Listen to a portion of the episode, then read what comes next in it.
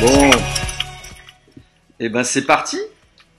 Bonjour à tous, c'est le Pentalive, c'est le premier Pentalive. Alors pourquoi ça s'appelle comme ça? Parce que c'est le premier live de Pentalog. Donc là c'est des années de travail, hein, d'expertise sur la recherche de noms qui ont abouti à ce programme qui s'appelle donc Pentalive. On va aller très vite dans le sujet. L'objectif c'est de traverser le chaos en 1 et en 2 c'est de préparer la suite. Mais il y a vraiment deux objectifs, hein. Premier, traverser le chaos qui va durer on ne sait pas combien de temps, et ensuite préparer la suite. Moi, c'est Cyril de Lastérie et je vais vous présenter Frédéric Lannier très bientôt, mais pas tout de suite. Ça fait 3 semaines maintenant qu'on est dans cette situation un petit peu incroyable. Il y a 3 semaines, on était sur les terrasses des cafés, on buvait des petits mojitos, on pensait à l'avenir tranquille, le business, ça se passait bien, on était bien.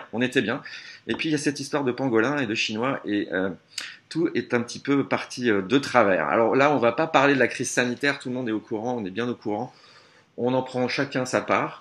Aujourd'hui, on va plutôt parler boulot, on va parler entreprise, on va parler business, parce que grosso merdo, il y a la moitié des entreprises qui paniquent et l'autre moitié qui est tétanisée, ce qui donne une ambiance un peu générale, pas dingue. Tout le monde se demande ce qu'il faut faire, qu'est-ce que je dois faire, est-ce que je dois serrer les boulons, est-ce que je dois me mettre en sommeil, est-ce que je dois licencier, est-ce que je dois embaucher, est-ce que je dois... sortir un truc que j'avais sous la couverture, un produit magique, tout d'un coup, au contraire, me focuser sur ce qui existe déjà et y aller à fond. Est-ce que je dois vendre à tout prix? Est-ce que je dois faire des promos incroyables ou au contraire maintenir mes prix parce que quand je reviens, sinon j'aurai l'air de quoi? Toutes ces questions-là, elles stressent tout le monde, que la boîte, elle soit petite ou qu'elle soit grosse. Et l'idée qu'on a eue tous ensemble avec Frédéric Lannier, le patron de Pentalog, et Jeff Mignon, qui est son acolyte à New York, c'est de proposer un programme un peu... sans bullshit, sans langue de bois, sans se la jouer, sans se la péter, pour essayer de sortir ensemble de ce bazar. En fait, ce qu'on s'est dit avec Fred et Jeff, c'est qu'on allait vivre la remontada. La remontada. On aurait pu appeler l'émission comme ça, mais on l'a pas fait, parce que c'est peut-être un peu too much, mais l'idée, elle est là, c'est qu'on pense que là, il y a 3-0. Il y a un petit 3-0 déjà pour le virus. On pense même qu'il peut aller jusqu'à 4-5. 5-0, ça commence à déjà faire un gros score. Mais on pense aussi qu'on va remonter, et puis qu'on va aller à 5 partout, et puis qui sait peut-être qu'on ira gagner à 6-1-5 et 7-5, peut-être un 8-5, on ne sait pas. On ne sait pas et c'est ça l'histoire. Comment est-ce qu'on va faire? Et bien pour ça, on va muscler notre jeu tous ensemble. Et d'ailleurs, pour muscler notre jeu, je vous fais un petit cadeau. Robert, tu s'assois à droite et à gauche. Pas de problème. Tu viens, provocation, tu es emmerdé, tu sais jouer au football. Muscle ton jeu. Muscle ton jeu, Robert. Si tu muscles pas ton jeu, fais attention. Je t'assure, tu vas voir. Tu vas avoir des déconvenus parce que t'es trop gentil. Eh oui, t'es trop gentil, Robert. Et voilà. Et c'est un programme qui est gentil. Je rappelle, hein, pour les gens qui arrivent, c'est un programme bienveillant, c'est un programme positif, c'est un programme où on va essayer de dire la vérité sur les choses. Donc on va pas se prendre la tête. Si des gens un peu trop agressifs, on essaiera de les calmer vite fait. Vous pouvez laisser des commentaires, vous poser des questions et on essaiera de les prendre dans une demi-heure en direct. L'idée de ce programme, c'est aussi de partager les meilleures pratiques, les best practices comme on dit, mais aussi les bad practices, parce que personne ne sait vraiment. On va se la jouer plutôt humble, hein, personne ne l'a vu venir, donc celui qui prétend aujourd'hui qu'il savait, eh ben, qui vient nous voir, ça nous intéresse. Sans plus tarder, je vais accueillir celui sans qui le programme n'existerait pas, puisque c'est lui qui a eu l'idée. Il s'appelle Frédéric Lannier et c'est le patron de Pentalog. Bonjour Frédéric. Salut Cyril. Comment ça va? Écoute, bien pour un confiné, je trouve. C'est vrai que t'es sacrément confiné. Et je voulais juste dire aux gens, ils savent pas, mais c'est dommage. Joyeux anniversaire, Frédéric Lannier. Merci beaucoup. Ça me touche, j'ai reçu plein de messages, ça fait super plaisir. Ça te fait calage. Je veux pas le dire. D'accord. Allez, je vais le dire parce que je pense que ça peut être utile dans la conversation. J'ai exactement 50 balles aujourd'hui. Ça y est, tu traverses le siècle, t'es mûr. Je sais que t'as eu mal avant moi. J'ai eu mal, un peu comme toi, il y a 3 mois. Mais bon, parlons d'autre chose. Bon, Frédéric, pour tous ceux qui ne sauraient pas, juste en quelques mots, Pentalog, c'est quoi, c'est quand, qu'est-ce qui a eu l'idée? Oh là, justement, Back in the Past. Ça fait écoute, on l'a créé, la plupart des fondateurs avaient 23 ans. C'était en 93. Et justement, 93, on ne sait pas bien, mais c'était une période de récession. Là, peut-être certains l'ont oublié, beaucoup ont commencé, beaucoup de ceux qui nous écoutent peut-être ont commencé leur carrière après ça, ou alors ils étaient étudiants, quelque chose comme ça. Et nous, on était tout à la fois étudiants et créateurs, et c'était pas du tout un moment drôle, puisque ça faisait très longtemps, ça faisait un petit moment déjà qu'il n'y avait pas eu de vraie récession, plusieurs années, et là on était dedans. et on crée une boîte à ce moment-là. Et on est parti dans une aventure qui a pivoté un petit peu au départ. On était juste une agence de com au départ et on a basculé dans un groupe qui est devenu extrêmement technologique. À partir de 2003, on est dans le modèle actuel et on devient en gros le premier assistant à la création de grands produits digitaux pratiquement en Europe, puisqu'on a à peu près 300 clients aujourd'hui, enfin un peu moins de 300 clients, mais pour lesquels on fait un peu plus de 300 produits. Voilà. Vous pouvez répéter. Un peu moins de 300. D'accord. Donc ça, créé en 93, donc ça fait 27 ans. Ouais. Tu comptes bien. Ok, donc ça c'est pour positionner l'histoire. Il y a de l'écho, me dit-on. Je vais user. Pourquoi est-ce qu'on est là, Frédéric, aujourd'hui? D'où est venue cette idée? D'abord, l'idée, elle est quand même, c'est un mélange entre une rencontre que j'ai faite avec un gars absolument formidable il y a déjà plusieurs années qui s'appelle Cyril de Lastérie. Merci. Et avec lequel l'année dernière on avait repris une petite conversation parce que mon ami, tu étais en train de t'interroger. Tout à la fois, je me souviens qu'on a eu une première conversation dans un resto où tu m'as dit Fred, j'aime pas comment les choses partent, j'aime pas la direction que ça prend, et est-ce que tu voudrais pas m'aider à faire quelque chose? Et moi je voyais pas bien, je suis un gars d'entreprise, je suis vraiment pas très politique comme vous le verrez peut-être, et c'est un sujet presque embarrassant en fait, j'ai une sorte de pudeur devant ça. Alors qu'en même temps, ça m'empêche pas d'être un homme vraiment d'action et qui assume tout ce qu'il dit, tout ce qu'il pense, tout ce qu'il fait dès lors que je suis en entreprise. Et puis, quelques mois plus tard, on s'est reparlé encore autour de la création d'un média parce que j'ai senti que tu étais en train de faire quelque chose, je t'ai redonné un petit coup de fil et puis tu avais envie que je te donne un coup de fil. Et toi, tu avais envie de créer ce nouveau média qui prendrait une nouvelle position un peu qui essaierait de développer par des nouveaux cadeaux, de nouvelles positions. C'était une conversation extrêmement intéressante. Et puis, c'était compliqué. Pentalog est très, très occupé depuis plusieurs mois à faire des choses. Donc, j'ai pas senti qu'on pouvait le faire. Et là, le Covid nous est tombé dessus. Et là, cette fois, on s'est dit, écoute, quelques-uns des principes de ce média, quelques-unes des directions qu'on pourrait envisager ensemble sur ce que pourrait être une nouvelle manière de véhiculer l'information, on pourrait l'essayer dans cette crise-là, parce que là il y a un besoin urgent, comme tu dis, la moitié du monde est en panique et l'autre est complètement terrorisé, et donc il y a un truc à tenter. Mais c'est puis là-dessus, je dois dire, c'est pas pour rien, c'est parce que Jeff m'a dit, je crois qu'il faudrait qu'on fasse une télé dans ce moment-là. Il faudrait qu'on en parle et qu'on fasse une télé sur l'agilité et tout.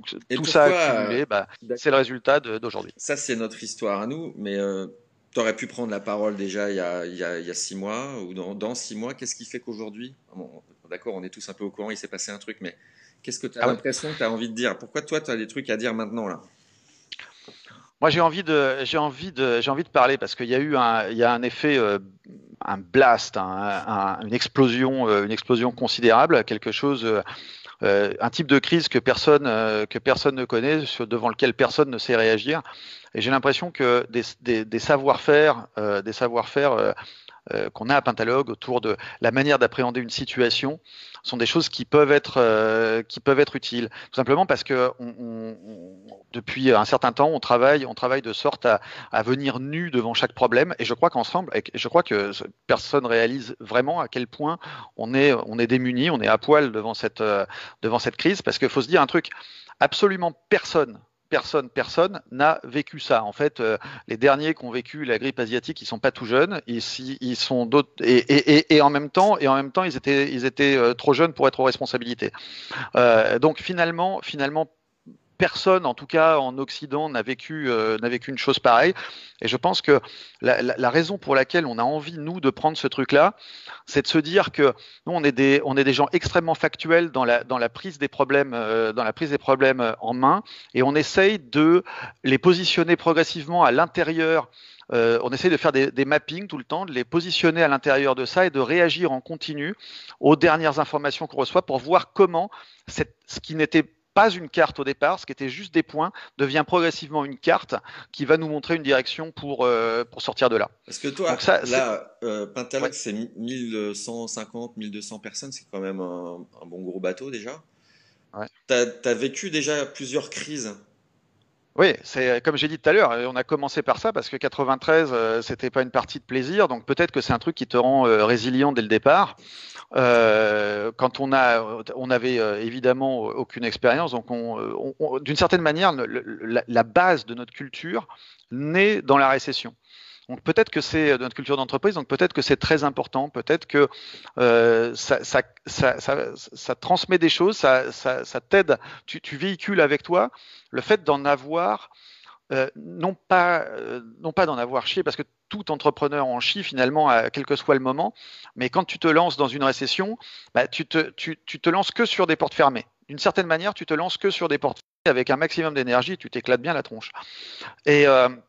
Et en fait, justement, c'est derrière ça, on a su conserver quelque chose de ça qui nous permettait de nous adapter en continu. Ensuite, on est arrivé dans l'ère de l'Internet. Alors là, c'était tout droit, à fond. On a commencé, je crois qu'on a mis nos premiers sites web pour des clients en ligne autour de 95. Il y a eu les années folles. Derrière en accélération massive permanente, et là on se prend notre deuxième crise dans la figure qui en fait, tout le monde l'a oublié un peu, mais elle était en deux temps, c'était pas 2001, c'était 2000-2001, mars 2000, premier crack du Nasdaq, je suis exactement à ce moment-là en Californie, et des gens nous parlent il y a des gens qui envisagent le suicide à cause de leur stock option.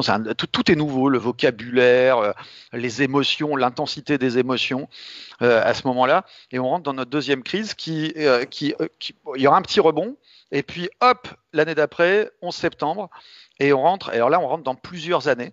De perturbations qui sont, on n'est pas sorti de la crise de l'Internet et on est dans une autre crise géopolitique qui durablement, enfin, je sais pas, je pense que ceux qui ont vécu ça se rappellent qu'il y a eu plusieurs années extrêmement maussades derrière, où on est passé au travers de ça. De là date notre, comme je disais, on a pivoté plusieurs fois. C'est dans une crise qu'on fait un gros pivot sur lequel on est toujours basé aujourd'hui, puisqu'on décide à ce moment-là d'aider des entreprises qui ont des produits logiciels à créer, c'est-à-dire de sortir de la SS2I relativement classique qui existait alors pour ne faire que des produits, c'est-à-dire pour être une entreprise de service qui viendrait aider des gens à prendre en charge toutes les activités techniques autour de leurs futurs produits, mais dans un... Mais borné à l'univers des digital natives. Donc, on a progressivement presque arrêté toutes nos activités avec des non-digital natives. On en a toujours gardé en réalité quelques-uns. Mais on s'est mis, et c'est là qu'on s'est mis à accumuler une clientèle de noms parfois tout à fait étonnants, qui ont eu des immenses succès digitaux. Et puis, bah, tu le sais, là, il y avait beaucoup de monde qui nous écoute, qui était là, 2008-2009, une crise plus financière, sur laquelle on a extrêmement bien comprise. Notre business model était était à ce moment-là tout à fait adapté à ça, parce qu'en fait, il y avait un besoin digital qui était grandissant. Les entreprises qui ne deviendraient pas digitales déjà à l'époque risquaient d'hypothéquer fortement leur avenir. Et nous, on est venu avec des moyens qui leur permettaient d'accélérer le développement de leurs produits. Et cette crise-là, en fait, a été bénéfique pour nous. Donc, et puis nous voilà maintenant. Donc avec le Covid. Il faut que de temps en temps, tu me laisses juste. Comment tu fais pour enchaîner tes phrases là? On dit, ça fait. Non, je te jure, c'est comme ça. Tu ne t'arrêtes pas. Et donc cette crise-là, qu'est-ce qu'elle a de spécial? Pourquoi là? Qu'est-ce qu'elle a de très spécial? Celle-ci, elle est très spéciale parce que dans sa brutalité, les autres, c'est des mouvements qui, même à leur pic d'accélération, ont touché maximum une dizaine de pourcents. On ne sait pas, entre 2 et 10% de récession selon les pays. Faut se souvenir qu'en 2008, quand même, l'Allemagne a fait moins 8, je crois, une année. Et donc là, on peut penser que de façon conjoncturelle, on va descendre de bien plus que ça, de moins 10, peut-être moins 20, qui sait, peut-être pire encore, dans certains endroits peut-être pire encore. Donc dans son ampleur, c'est quelque chose d'inédit, dans sa rapidité, puisque comme tu le disais, il y a un chiffre qui est tombé il y a quelques jours, c'est le chômage américain. Inscription au chômage américain, il y a 2 semaines, 283 000 personnes, la semaine dernière, 3 300 000 personnes. Donc, je pense que ça, c'est un truc qui aide à prendre conscience de l'intensité du truc. On a battu le record là d'inscription, enfin de recours au chômage partiel en France. Donc, il y a des données qui établissent que de toute façon, on est dans un mouvement dont personne, encore une fois, n'a l'expérience. Plus le fait que 3 milliards de personnes sont renvoyées à la maison et avec pour certaines d'entre elles une incapacité de produire. Si on reste comme ça, 3 milliards de personnes à la maison, on ne va pas manger. Donc, évidemment, ça ne va pas durer comme ça. Mais si on réfléchit bien au truc, il y a comme un problème. On ne peut pas rester comme ça. Mais alors, tu dis ça va pas durer combien de temps? Parce qu'on a commencé à réfléchir ensemble, à parler de comment tu vois les trucs sans faire le devin, sans faire l'oracle ou celui qui sait, mais comment tu vois la courbe là? Ouais. D'abord, pour moi, il faut regarder à faire des analogies. Il faut commencer à essayer de malgré tout, de susciter des repères. Dans quoi est-ce qu'on est quand il y a un mouvement comme ça qui dépasse tout ce qu'on a connu? Je pense que le bon truc, la bonne image, c'est l'obscurité totale, le brouillard, quelque chose où on ne voit absolument rien et on doit pourtant commencer à placer des repères pour tenter des directions, pour tenter de faire quelque chose. Donc dans ce contexte-là, on a fait plusieurs choses. D'abord, comme tout le monde, on s'est beaucoup documenté. Je suis entouré de beaucoup d'ingénieurs, de pas mal de scientifiques, de gens extrêmement brillants en Roumanie, en France, aux États-Unis, dans plusieurs pays, qui se sont penchés sur les données, tout ce qu'on lisait, etc. avec moi. J'ai consulté aussi à titre personnel un épidémiologiste extrêmement respectable. À quel moment t'as fait ça quand? Pardon? T'as fait ça tôt, l'épidémiologiste? Alors, l'épidémiologiste, il y a déjà un bon mois. Ah oui, je dirais, et par contre, commencer à regarder le risque. Moi j'avais identifié le Covid-19, non pas, il s'appelait pas encore Covid-19, mais sur des rumeurs chinoises autour de décembre. À titre personnel, je l'ai placé dans nos risques, dans nos premières publications de janvier, et donc. Effectivement, derrière, quand on a vu que ça commence à prendre de l'ampleur, on a constitué un petit groupe de personnes qui parlaient ensemble de ce phénomène. On a consulté aussi cet épidémiologiste qui est extrêmement rapidement. Le but ici n'est pas du tout de faire de la politique en aucune façon. Mais très rapidement, on a senti entre autres grâce à lui plusieurs choses.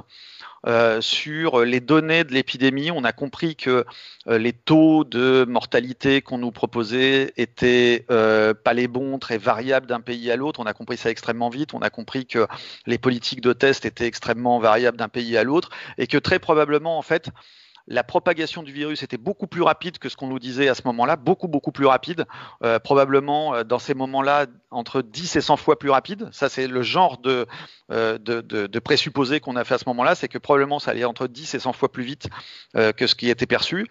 Vu la faiblesse des moyens, la faiblesse d'attention qui était accordée au phénomène, et que par contre.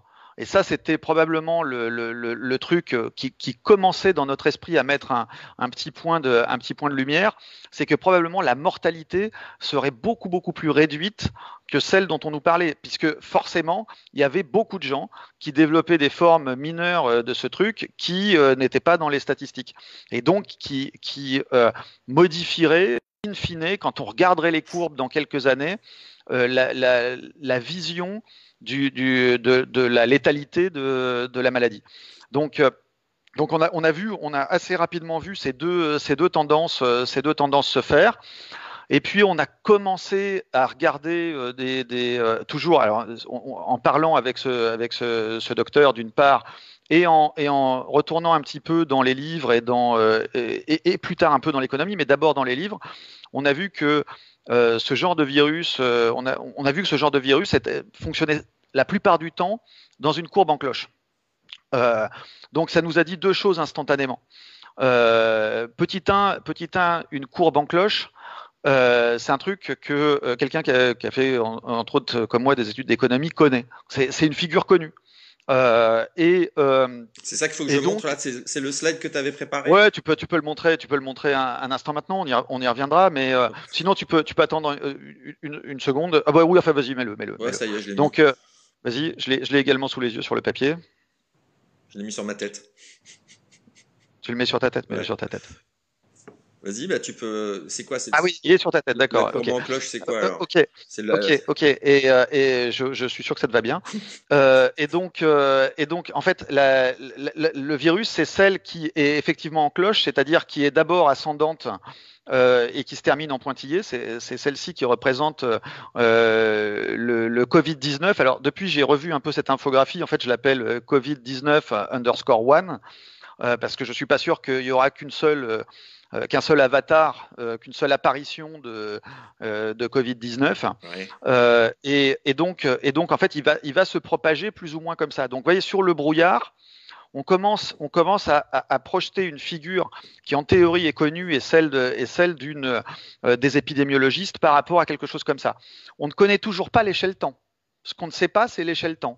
Mais le fait de connaître le taux de létalité réelle, le fait d'avoir une idée, de suivre la progression de ce que disaient les scientifiques sur la propagation réelle dans les populations, sur le nombre de personnes probablement touchées, etc., de croiser ces informations. Je me souviens qu'au moment où on disait qu'il y avait autour de quelques centaines de cas en France, on estimait qu'on était très très probablement déjà en plusieurs dizaines de milliers.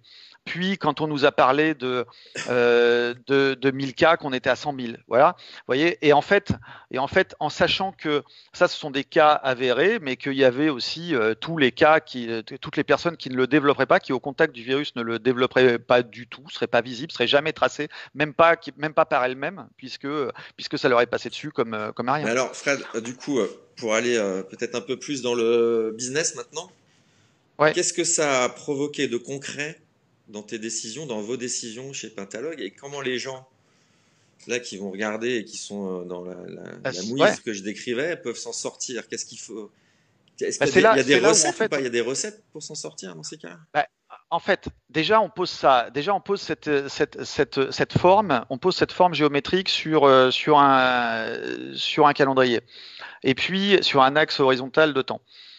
Et puis ensuite, on commence, parce que effectivement, nous en tant qu'entreprise, il nous faut des scénarios. En fait, on a besoin tout à la fois de faire des scénarios, de faire des risques sur des scénarios, pour essayer de voir comment se comporter effectivement par rapport à tout un ensemble de décisions qu'on doit prendre. Et comme je disais tout à l'heure, en tant qu'économiste, une courbe en cloche, c'est un très grand classique. On s'est dit, en économie, quand quelque chose part en cloche, monte très très vite, il a souvent une tendance à redescendre très vite, ou si c'est une cloche inversée, pareil. Donc l'économie, en fait, on a commencé à imaginer que l'économie se comporterait dans un premier temps. C'est très très important de dire dans un premier temps. C'est très très important aussi de dire que ça peut varier un peu d'un cycle à l'autre. Ce que je vais dire, d'un domaine à l'autre. Ce que je vais dire est particulièrement vrai pour des entreprises du secteur digital, mais sincèrement pas seulement. Mais il se trouve que, entre autres, ça doit être particulièrement vrai pour des entreprises du secteur digital. Donc en fait, on se dit que, à partir de ce moment-là, on se dit, il va y avoir, quels sont les inputs d'une courbe en cloche inversée? Ben, c'est une mauvaise nouvelle. Donc vous voyez, je commence à raisonner en négatif de la précédente courbe, et donc vous voyez la courbe économique qui est l'option 1 du schéma que vous diffusez. Donc sinon, je l'ai sur le papier, je peux la montrer. En bleu, la bleue là. La bleue. voilà. Elle remonte après, tranquille. Dans le doute, voilà, voilà, la bleue. Donc, elle, en fait, d'abord, on a le pic ascendant du virus qui monte. Et là, boum, il y a une nouvelle massive qui fait tout claquer. En gros, ça a été le passage de la pandémie sur l'Europe. C'est à partir de ce moment-là que tout a commencé à dévisser avec la prise de conscience occidentale du phénomène, une sorte d'occidentalisation du phénomène et donc une compréhension planétaire du reste du phénomène et donc là on passe progressivement dans des gens qui se mettent à calculer des risques très tard, très tard. Ils commencent à anticiper des risques en étant toujours en retard, en étant tout le temps en retard sur la nature du risque. C'est le propre de ce genre de situation parce que psychologiquement on ne peut pas s'adapter. On croit toujours que le pire n'est jamais sûr, mais là on est dans un truc où le pire est sûr. Pendant un bon moment, le pire est sûr. Et en fait, c'est là où en fait, la courbe économique va commencer doucement à rencontrer les phénomènes de plateau de la courbe en cloche du virus. Et ça, alors c'est là où on fait des hypothèses. C'est à ce moment-là qu'on fait des hypothèses. Que va-t-il se passer quand nous serons très nombreux à avoir suivi BFM TV, LCI, CNN, partout dans le monde, Russia Today, whatever, à avoir suivi ça partout dans le monde, à vivre cette angoisse continue. Un jour, il y aura quelqu'un qui commencera à donner des bonnes nouvelles qui seront le résultat de le taux de spread des anticorps dans la population, le nombre de malades qu'il y a eu. Alors attention, ce spread, ne me faites surtout pas dire ce que j'ai pas dit. Je crois résolument qu'il y aura d'autres, qu'on aura des COVID-19 _2 et peut-être 3 même, peut-être _3, je sais pas. Mais en tout cas, au moins il y en aura d'autres. Et ce moment viendra dans le résultat des confinements, dans le résultat de l'avancée dans la saison. Et c'est ce que nous ont dit tous les épidémiologistes sérieux, même si on ne sait pas pile, poil, quand. Néanmoins, on peut se souvenir que ça a commencé avec l'européanisation des choses, de la propagation, et que dès lors que 1, 2 pays européens commenceront à toucher leur plateau, les gens recommenceront à faire des prévisions. Ça ne sera pas comme avant. J'ai jamais dit ça. Ça ne sera pas comme avant, mais à ce moment-là, en fait, alors que le virus aura commencé à réduire son impact, à réduire l'intensité de sa propagation, peut-être même qu'on aura un peu moins de malades dans cette définition d'une période de plateau, eh bien alors, tout doucement, on attaquera une courbe économique que vous voyez en bas sur mon sujet, qui commencera à remonter. Alors pourquoi j'en ai fait une courbe en cloche inversée et pourquoi une en cycle en V, c'est parce que je salue au passage l'extraordinaire Nicolas Dufour qui a fait une magnifique conférence l'autre jour. Enfin, j'ai adoré son truc. Et Nicolas disait que ça pourrait être en fait un cycle, enfin plutôt un truc en V, c'est-à-dire que le rebond pourrait être direct. En disant ça peut être l'un, ça peut être l'autre, ça n'a pas beaucoup d'importance. En tout cas, ça correspondra à la chute, à une chute firmée de l'accélération, enfin de la diminution de l'impact viral, au fait que les médias s'apercevront qu'ils ont d'un seul coup intérêt à donner des meilleures nouvelles, que leurs annonceurs, tiens donc, reviennent sur les bonnes nouvelles, ils sont partis sur les mauvaises et ils vont revenir sur les bonnes. Il y aura tout un ensemble de petites choses comme ça qui pourraient faire repartir les choses.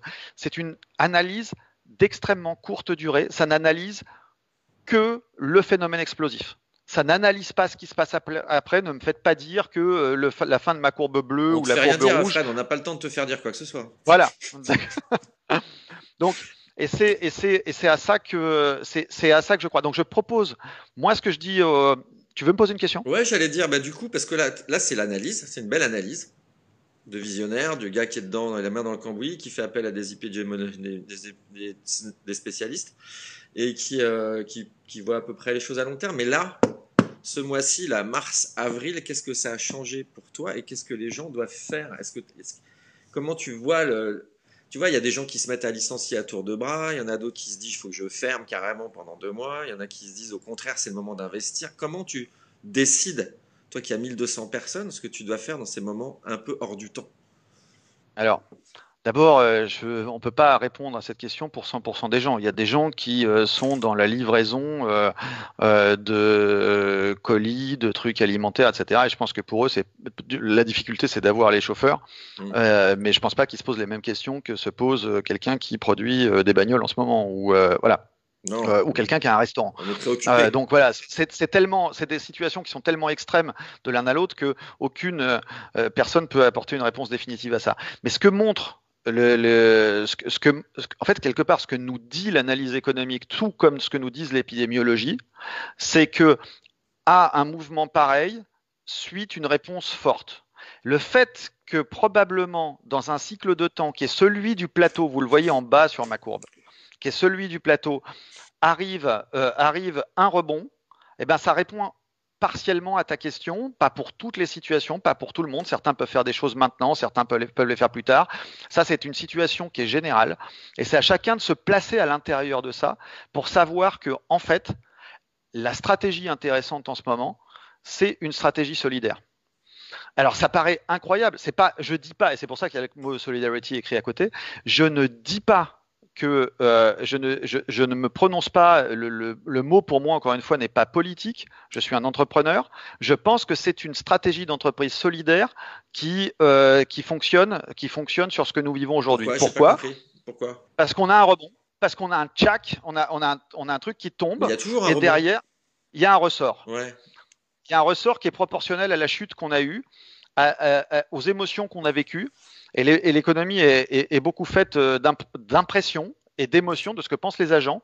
Et donc, normalement, là, on doit repartir. Et là, comme m'a dit un de mes amis qui ne savait pas que je préparais un peu nos émissions avec lui, parce qu'il m'a dit mais ça va être Black Friday quoi pour acheter des boîtes. Et je lui dis oui, ça va être Black Friday, tu vois, parce que il y a plein de gens qui vont avoir vécu des situations horribles, qui n'auront plus de cash, qui n'auront plus de, etc. Et c'est une certitude. Et puis, il y aura ceux aussi qui n'auront pas l'énergie du rebond parce qu'ils ont licencié les gens, qu'il y en a qui sont partis sur autre chose. Et donc, effectivement, il y a un vrai risque dans une crise comme ça de se faire battre derrière. Et en fait, dans beaucoup de crises à cycle rapide, qui, à mon avis, sont moins rapides que celui-ci, je pense que, et c'est là encore où les analogies historiques sont intéressantes, je pense que là, on est dans un cycle beaucoup plus rapide. Et donc, déjà, les autres fois, on se rend compte qu'en 2008, quand on fait des analyses, les entreprises qui n'ont pas licencié massivement sont celles qui ont plutôt gagné. Alors, si elles n'ont pas licencié, c'est aussi parce qu'elles gardaient leur contrat. On pourrait spéculer sur les raisons qui font que celles qu'on voit faire ça donnent de meilleurs résultats. Mais en règle générale, elles ont trouvé des mouvements de solidarité plus durables de la part de la personnelle, une adhésion plus forte à l'entreprise par la suite, et elles font ça. Maintenant, tu m'as posé aussi la question à moi.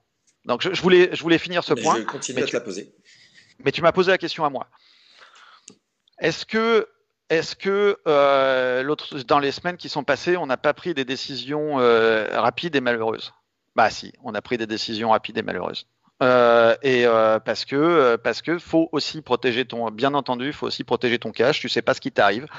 Tu as le besoin du temps de l'analyse et tu peux pas dire je prends le risque de me laisser complètement surprendre. Je prends aucune mesure. Donc évidemment, il faut dans les mesures que tu dois prendre, même si c'est une crise à cycle rapide, il faut que tu te poses des questions de décision rapide. Mais je pense que tu peux les poser à l'intérieur aussi de la solidarité. Donc, il y a des cas malheureux. Mais qu'est-ce que t'entends, excuse-moi, qu'est-ce que tu entends par solidarité concrètement dans l'entreprise? Par rapport à des mesures individuelles. C'est-à-dire qu'en fait, tu vas chercher à composer une réponse solidaire. Ce que je conseille dans cette crise-là, c'est de composer aux écosystèmes, de composer des réponses solidaires.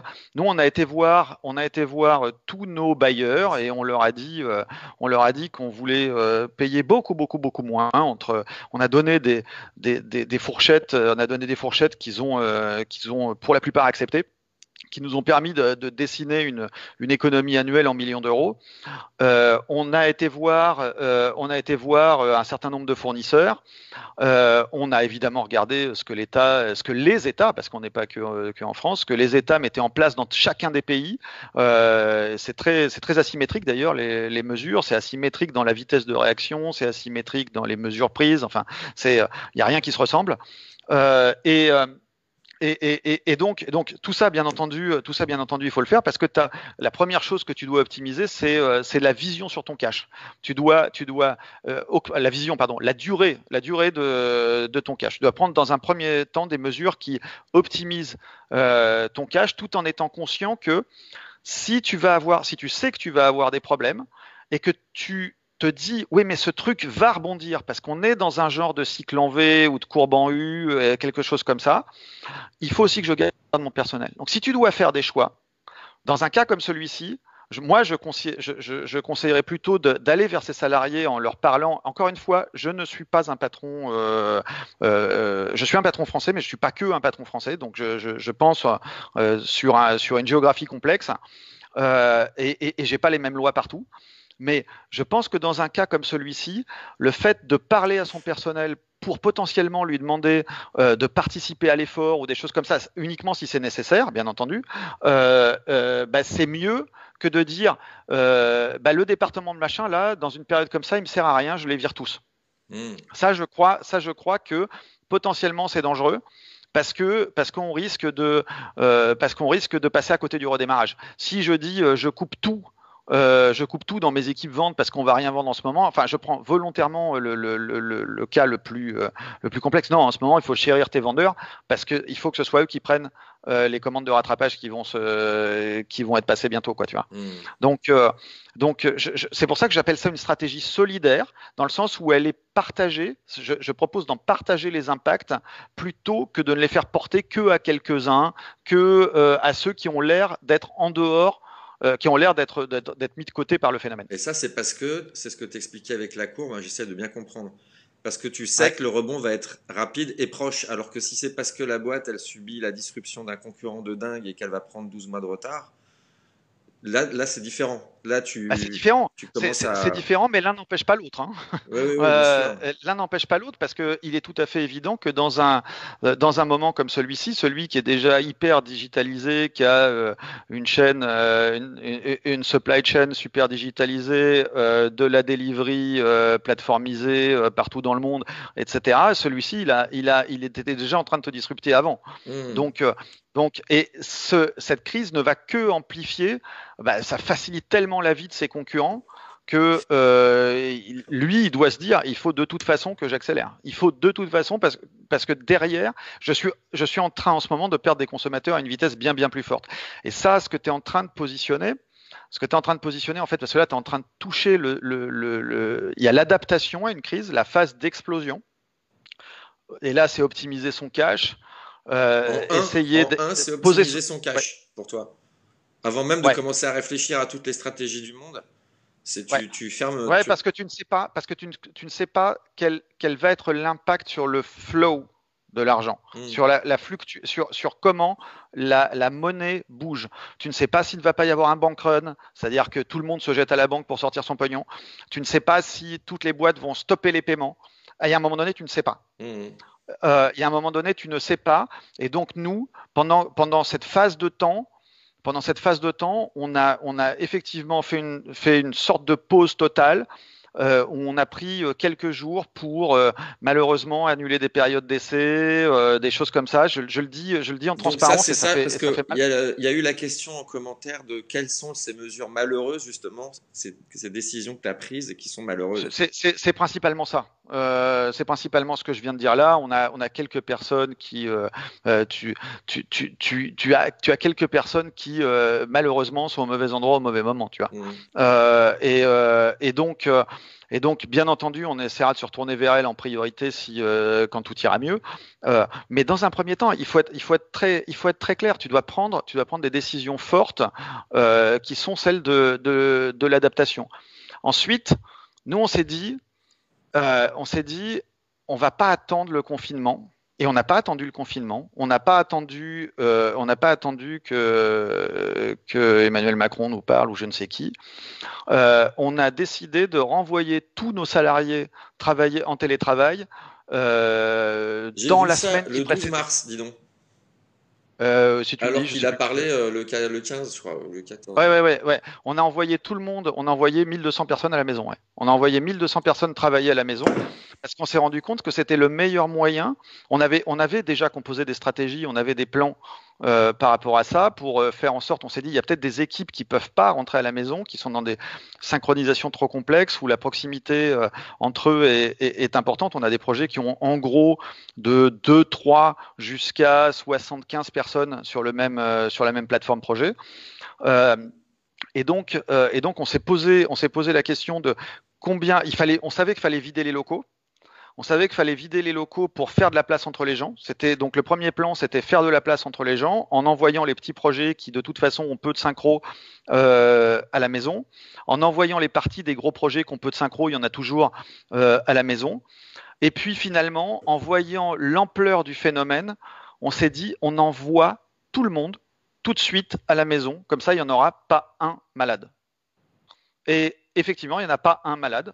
Alors il y en a peut-être, et peut-être qu'il y en a eu parce que on l'a, peut-être que moi j'ai un doute sur le fait que je l'ai eu, j'ai beaucoup bougé dans les derniers temps avant tout ça, et j'ai eu un doute, est-ce que j'ai eu ou pas, j'en sais rien, mais en tout cas personne l'a eu dans une forme sévère, à tel point que j'ai pas de description de quelqu'un qui l'a eu. Enfin si, je crois qu'il y en a eu un en Allemagne qui l'a eu. Il me semble qu'on m'a dit ça il y a un ou deux jours.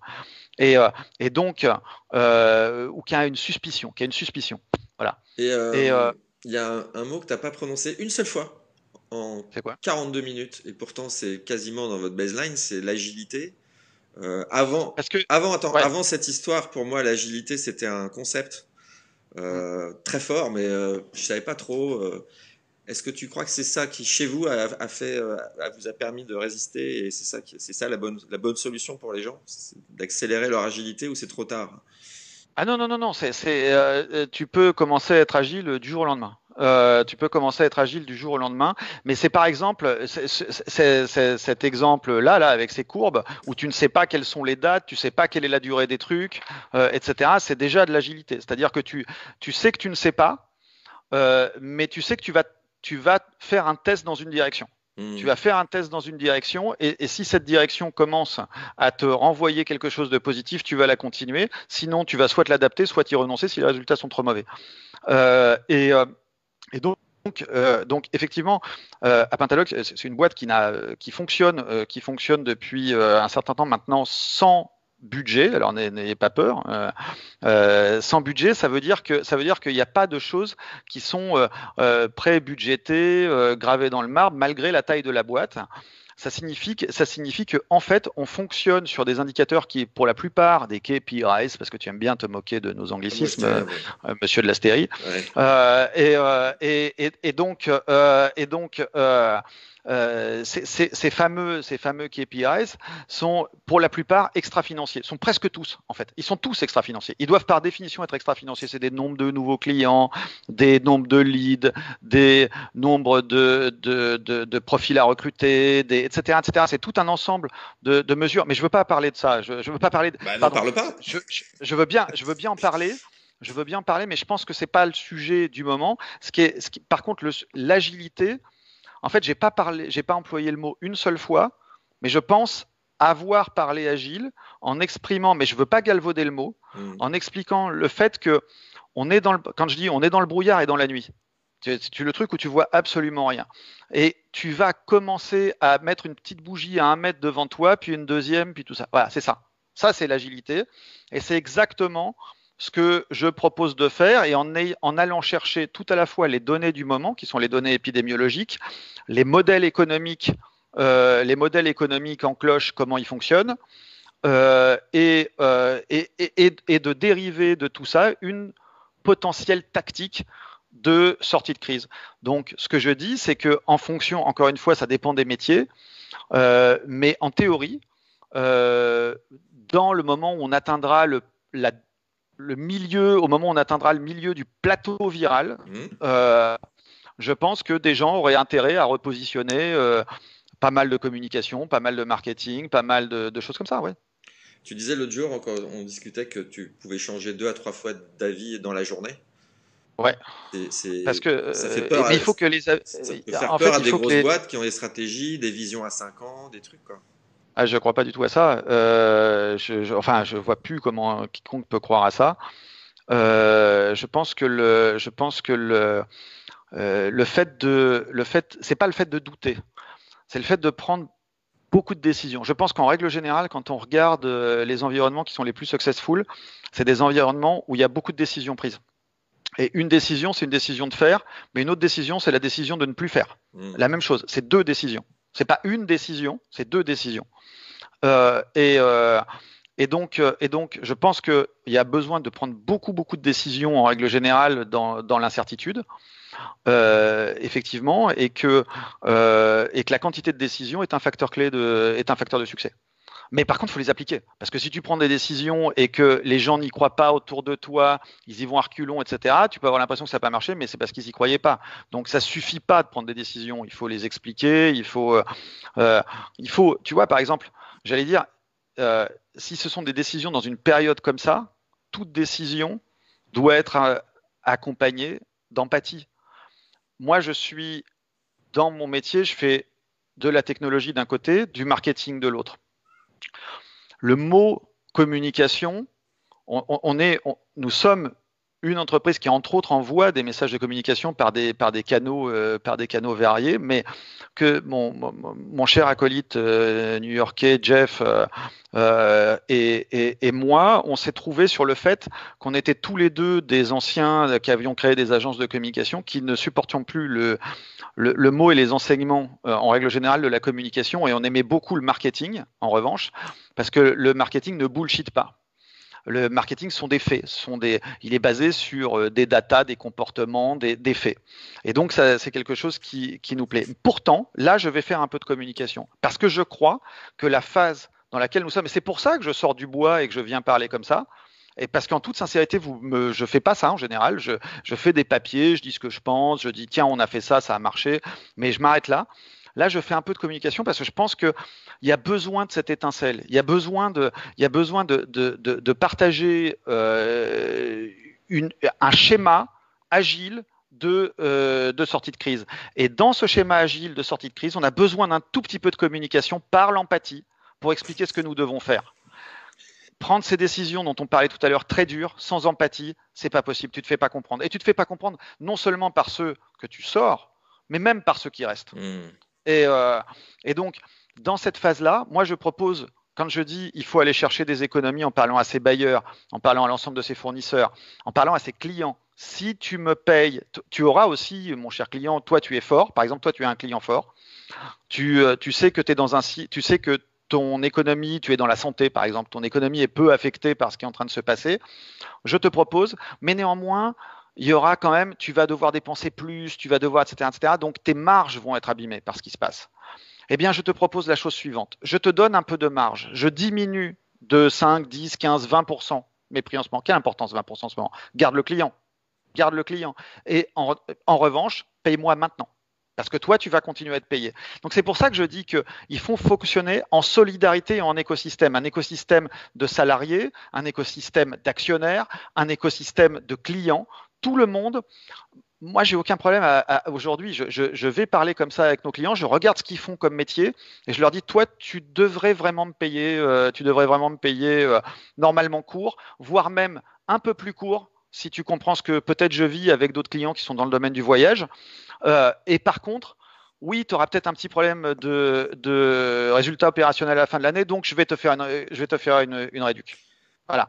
Donc, c'est un mélange de tout cet ensemble de choses, mais il faut que nous trouvions ces adaptations-là. Je pense à un de nos clients, un type extra, qui a d'ailleurs gagné un projet dans le cadre, il se reconnaîtra peut-être si jamais il regarde l'émission, qui a gagné un truc dans le cadre de ce qui se passait avec le coronavirus auprès du gouvernement. Il a gagné un projet gouvernemental sur cette base-là, il l'a annoncé, et ce gars-là, on a fait un échange de ce type-là. Voilà. On lui a expliqué, écoute, voilà pourquoi tu réduirais, machin, etc. Et on lui a donné quelque chose et ça s'est passé comme ça.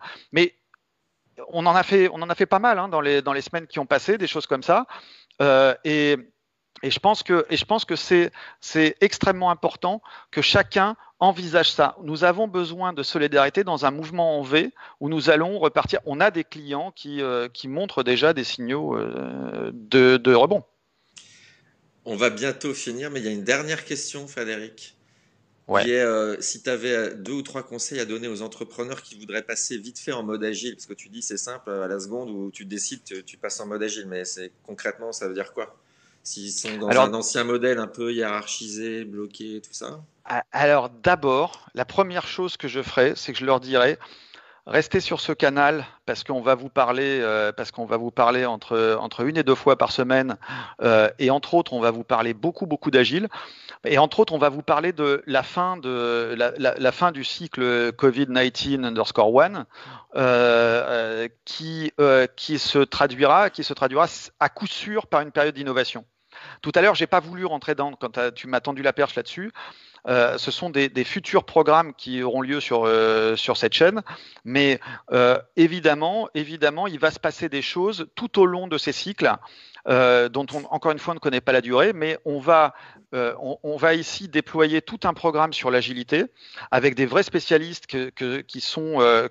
On va même vous ouvrir notre boîte à outils, nos frameworks, et je vous assure qu'on les donne pas à tout le monde. Là, on a décidé d'ouvrir pour fonctionner en écosystème avec ceux qui voudront fonctionner en écosystème avec nous. Et donc, on va vous ouvrir nos frameworks agiles qui sont tous liés à une méthode d'analyse stratégique qu'on appelle zone management. Alors Jeff, attends, parce que là peut-être il y a des gens qui se disent les frameworks agiles du zone management, ça commence à faire beaucoup de mots.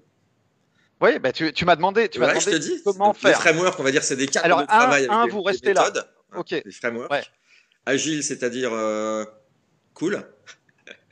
C'est ça ? Non, pas cool. Agile, ça veut dire très, très responsable. Et zone management, ça, c'est la méthode, mais on en reparlera plus tard. Mais c'est la philosophie que vous suivez avec Jeff et d'autres, j'imagine. Ouais. Une façon de voir l'évolution de l'entreprise, quoi. D'accord. C'est ça. Donc en fait, effectivement, je vais pas parler trop de ça, effectivement, non. Mais quoi qu'il en soit, tous les outils qu'on va utiliser dans le cadre du rebond. Dans le rebond économique qui va venir, les ventes, ça va être des outils qui sont des outils de croissance. On les appelle growth chez nous parce qu'on est exposé à tous les marchés.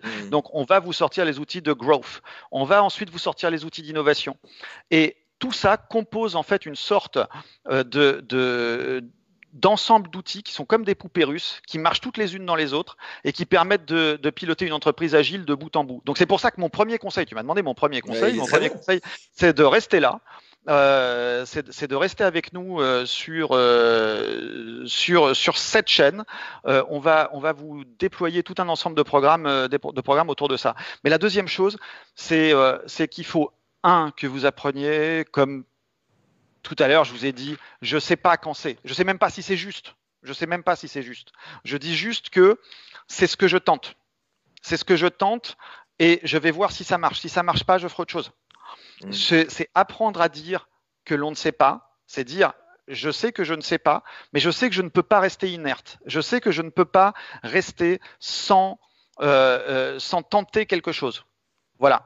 Et donc l'agilité, c'est beaucoup de responsabilités, c'est-à-dire qu'on prend des responsabilités soi-même devant les autres, on demande aux autres d'en prendre, on apprend à reporter sur ce qu'on a tenté, les uns devant les autres, dans la transparence, avec énormément de transparence. Et donc ça développe de l'empathie, automatiquement ça vient avec de l'empathie, parce qu'on en parle ensemble. Parce qu'il n'y a personne qui sait, il n'y en a pas un qui sait et l'autre qui ne sait pas. Il y a une participation, on décilote la réflexion, ce qui fait que tout le monde va appliquer le même plan en même temps. Et ça, c'est fondamental. J'ai une dernière question qui m'est arrivée, grâce à Christelle qui est cachée quelque part, mais c'est le rôle des banques là-dedans, parce que tu dis que tu négocies avec tes clients, tes fournisseurs, tes prestataires, tout ça, mais est-ce que la banque a un rôle à jouer et comment tu gères ça, toi ? So far so good. Je dirais que aujourd'hui, nous on n'était pas on n'est pas un client problématique pour les banques aujourd'hui, donc j'imagine que c'est pas forcément la même chose pour tout le monde. Une entreprise qui était déjà ric-rac, elle peut s'en sortir, hein. Elle peut vraiment s'en sortir.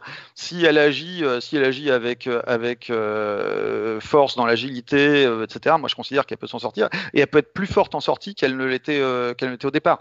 Mais effectivement, la banque, je crois que, là on parle pour la France, aujourd'hui en France, on nous a mis en place un cadre de travail qui devrait permettre à beaucoup de sentir le travail, le fait d'avoir un outil comme BPI. Je peux vous dire par rapport à d'autres pays où on est implanté, mais c'est une chance considérable, quoi. C'est tout simplement unique. Mmh. Et je suis pas payé par eux, hein.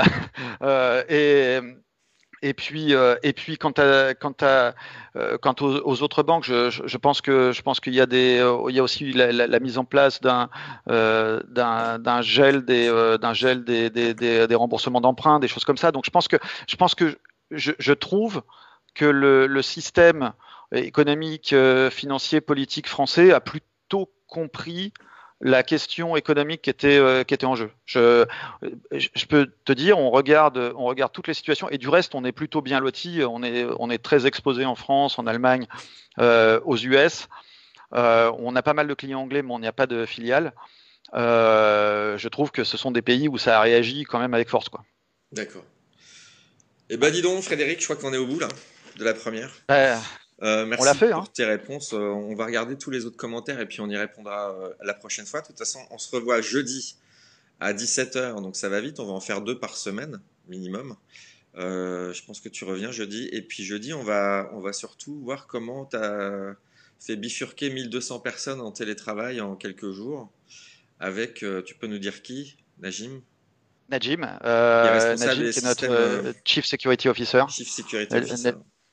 Qui est un type absolument remarquable, parce que on bascule pas 1200 personnes comme ça sans risque, et donc effectivement il viendra avec nous parler de ça, et c'est effectivement, ça fait partie de cet ensemble de programmes dont j'ai parlé qu'on va avoir. On va manager des risques, on va envisager des tactiques, on va vous donner les outils de conception de campagne gagnante, on va vous donner les outils de nos méthodes d'approche, d'innovation, etc. pendant toutes ces semaines où on va être ensemble. Eh ben, c'est super. Je serai pas là tout le temps, hein. Mais je crois que c'est toi jeudi.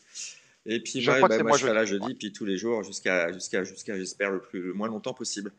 Voilà. Allez, au revoir tout le monde, et puis à jeudi, puis je finis avec la petite musique du générique. Merci Cyril, merci Cristal, ciao. Salut tout le monde.